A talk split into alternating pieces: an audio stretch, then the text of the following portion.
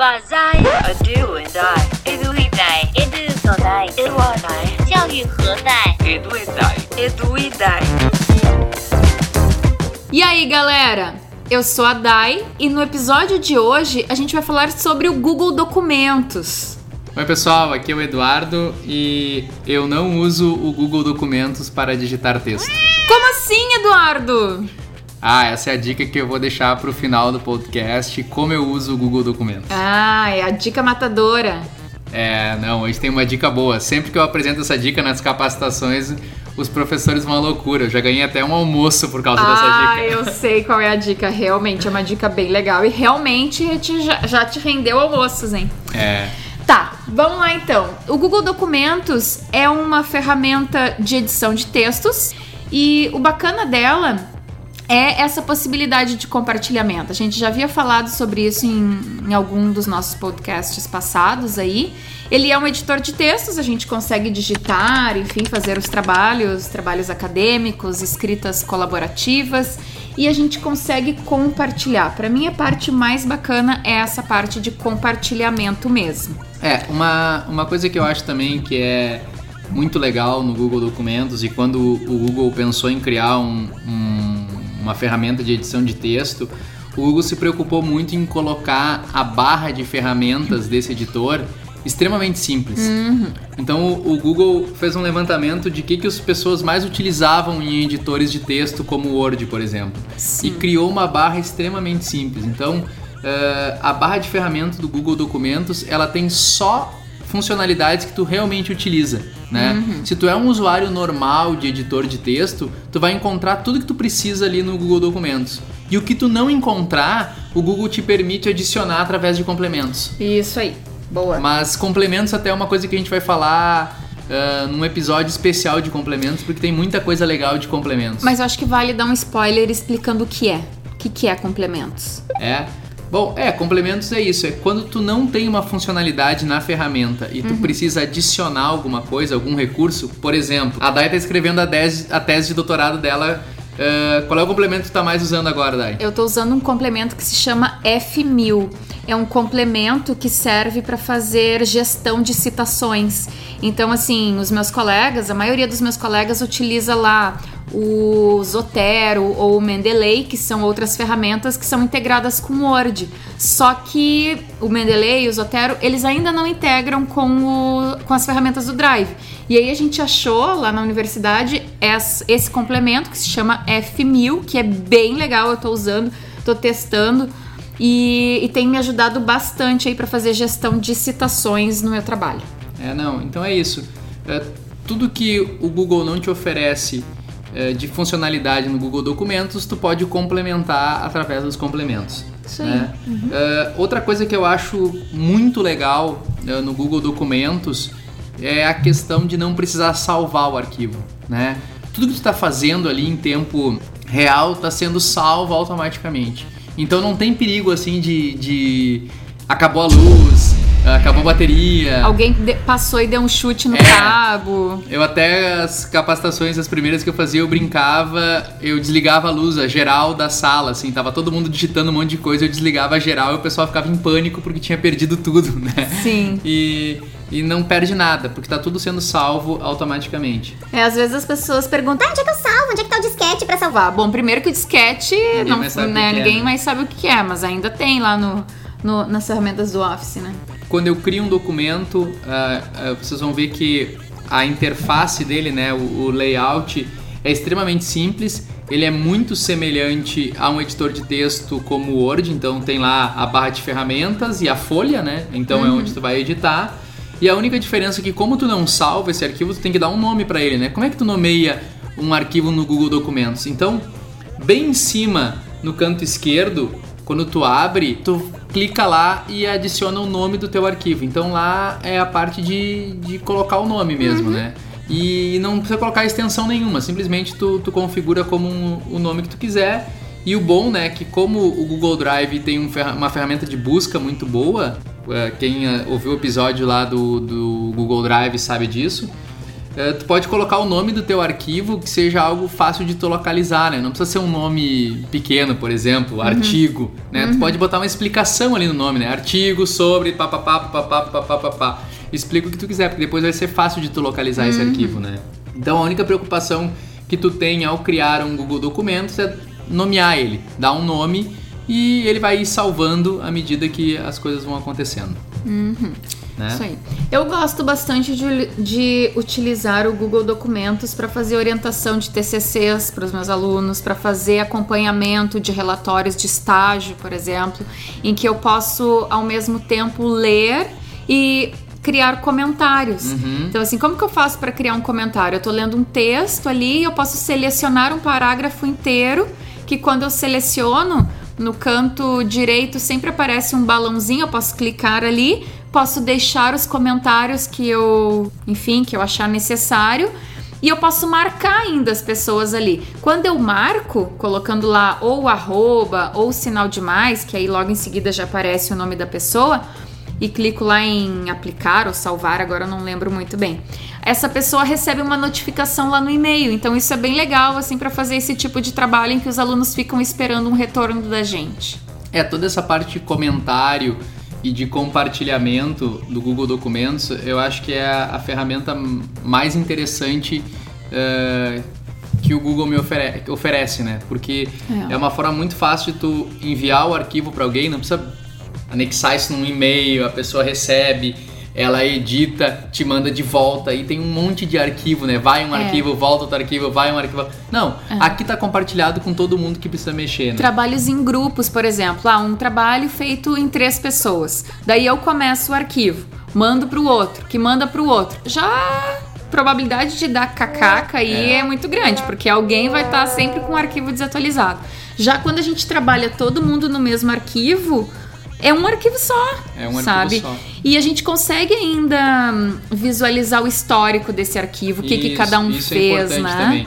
Como esse arquivo está criado na nuvem, todo o histórico de modificações desse arquivo, ele existe. Então é muito fácil de eu ir ali no menu arquivo e ver o histórico. E agora eles colocaram mais uma opção aqui, que eu posso ficar salvando versões dentro do arquivo. Sim, nomeando versões, né? Na verdade não é salvando, né? Não tem nomeando, conceito de salvar, mas nomeando versões. Versões, então, por exemplo, eu fiz um trabalho, daí fui para orientação, voltei da orientação e quero salvar aquela versão como orientação 2. Isso. Né? Isso é bem eu bacana. Já usei esse nomear versões, por exemplo, no meu plano de ensino. Eu tenho um plano de ensino ali de 2017, então eu nomeio aquela versão 2017-1. No ano seguinte, eu altero o que tem que alterar e nomeio como 2017-2. E aí eu tenho todas as versões em um único arquivo e plano de ensino, né? Então, eu posso voltar pro período que eu quiser, é muito simples de voltar. E eu tenho todas as versões em um único arquivo, não preciso ter um arquivo para cada semestre, Nossa, né? Isso é bem legal, né? É bem legal. Até questões de revisão, tudo mais é bem legal. Tu vai tendo versões em um arquivo único, né? Essa parte de comentar e de compartilhar um arquivo, o próprio compartilhamento, quem já viu o tutorial do Google Drive, né? Existem as mesmas formas de compartilhamento aqui no documento. É exatamente a mesma coisa. Eu posso compartilhar para as pessoas editarem, eu posso compartilhar para as pessoas visualizarem, eu posso compartilhar para as pessoas simplesmente comentarem um arquivo, tá? No documentos também existe a possibilidade de definir um período de compartilhamento, né? Eu posso dizer que eu quero compartilhar esse arquivo até dia 25 às 19 horas. Eu posso determinar isso. Mas como isso tudo é muito visual, a gente vai criar um tutorial pra vocês... Mas só pra ilustrar, isso é legal pra fazer provas, né? Eu tô lá criando um documento, fiz uma prova, mas eu tenho que passar pra minha coordenação, então ela tem até tal dia pra revisar, daí o pessoal lá da impressão tem mais até tal dia pra imprimir, então isso é bem legal pra fazer um fluxo de processos, né? Sim, é bem legal. E outro recurso que eu acho... é muito legal, além de compartilhamento e dos comentários que vão estar no tutorial, é quando esse arquivo está compartilhado com alguém e essa pessoa está online ao mesmo tempo que tu, isso aparece para ti no documento. Então, Lá em cima, ao lado do botão de compartilhar e de comentar, vai aparecer o avatar de todo mundo que está online no arquivo ao mesmo tempo. E aí, existe a possibilidade de a gente abrir um bate-papo, né? Uhum. A gente pode abrir um bate-papo e ficar conversando sobre o documento, não no documento, né? Uhum. Porque normalmente as pessoas estão ao mesmo tempo num documento, elas acabam escrevendo no documento alguma coisa para referenciar o que elas querem. Então não... eu consigo abrir um bate-papo ao lado do meu documento e ficar conversando com a pessoa, né, sobre o que a gente está fazendo. E é super legal que enquanto essa outra pessoa está online produzindo, aparece no corpo do texto ali o nomezinho dela, de onde ela está. Né? Então eu consigo ver onde é que o meu parceiro está escrevendo, se está no início do texto, se está no meio do texto. Acho isso bacana. A gente tem ainda uma opção que é bem legal, que é essa aqui de... Logo ali embaixo da parte de compartilhar, a parte de criar sugestões. Isso. Então eu posso clicar ali, por exemplo, eu tenho algo que eu quero sugerir aqui pro meu colega, já trocar a palavra, ao invés de mandar, de fazer um comentário dizendo, sugiro que você troque esta palavra, eu mesma posso entrar ali, já fazer a alteração, a sugestão propriamente, e aí depois quando o meu colega entrar para olhar o documento, se ele achar que realmente deve aceitar a minha sugestão, ele clica em aceitar e a palavra que eu sugeri já fica ali no texto. Isso então, que a Dai tá falando. Bem legal. Isso que a Dai tá falando. Agiliza, né? Para quem usa o Word, é o modo de edição, né? Isso. É deixar em modo de edição, então ele sublinha a palavra, por exemplo, que tu deletou, ele risca ela e coloca a nova palavra. Isso. E fica ali como uma sugestão. E no Word tem assim, aceitar e rejeitar, isso, né? Isso, aqui também tu pode aceitar ou rejeitar. As funcionalidades das ferramentas, da barra de ferramenta ali, a gente não vai comentar muito porque é exatamente igual a qualquer outro editor, né? Tu pode alterar fonte, alterar tamanho, alterar modo, né? Negrito, sublinhado, tá. Enfim, tem uma série de recursos. O Google Documentos também tem a possibilidade de incluir equações matemáticas. Então, se a gente for lá no botão inserir, tem uma opção ali que se chama, deixa eu colar aqui, equação. E a equação, eu posso montar equações matemáticas, além de poder incluir tabela, desenho, gráficos, tudo aquilo que a gente está acostumado a fazer num editor normal. E tem os complementos que são próprios para a galera das exatas, né? Que é o GeoGebra, o Down Equation. Mas isso a gente vai falar num episódio só sobre complementos. Isso aí, mas é só para acalmar o coraçãozinho da galera. E um recurso que aí sim, esse eu acho muito legal, é que, por exemplo, tu tá fazendo um documento, tá criando um texto, e tu quer inserir imagem, tu quer fazer uma pesquisa, tu quer colocar um link, tu quer fazer alguma coisa naquele documento que tu precisasse pesquisar na internet, né? Então, o Google te permite que tu não saia desse documento para fazer esse tipo de coisa. Se vocês olharem no canto inferior direito, vai ter, parece uma estrelinha assim, aí tu bota o mouse sobre e vai aparecer o explorar. Quando tu clica em explorar, tu tá fazendo uma busca nos recursos do Google, né? No Google mesmo. Então, por exemplo, se tu digitar ali alguma coisa, ele vai te sugerir ter sites sobre aquela informação, ele vai te sugerir imagens sobre aquela informação. Então, tu pode buscar diretamente sem precisar sair do teu documento. Ele busca basicamente na web, busca imagens e busca dentro do teu Google Drive.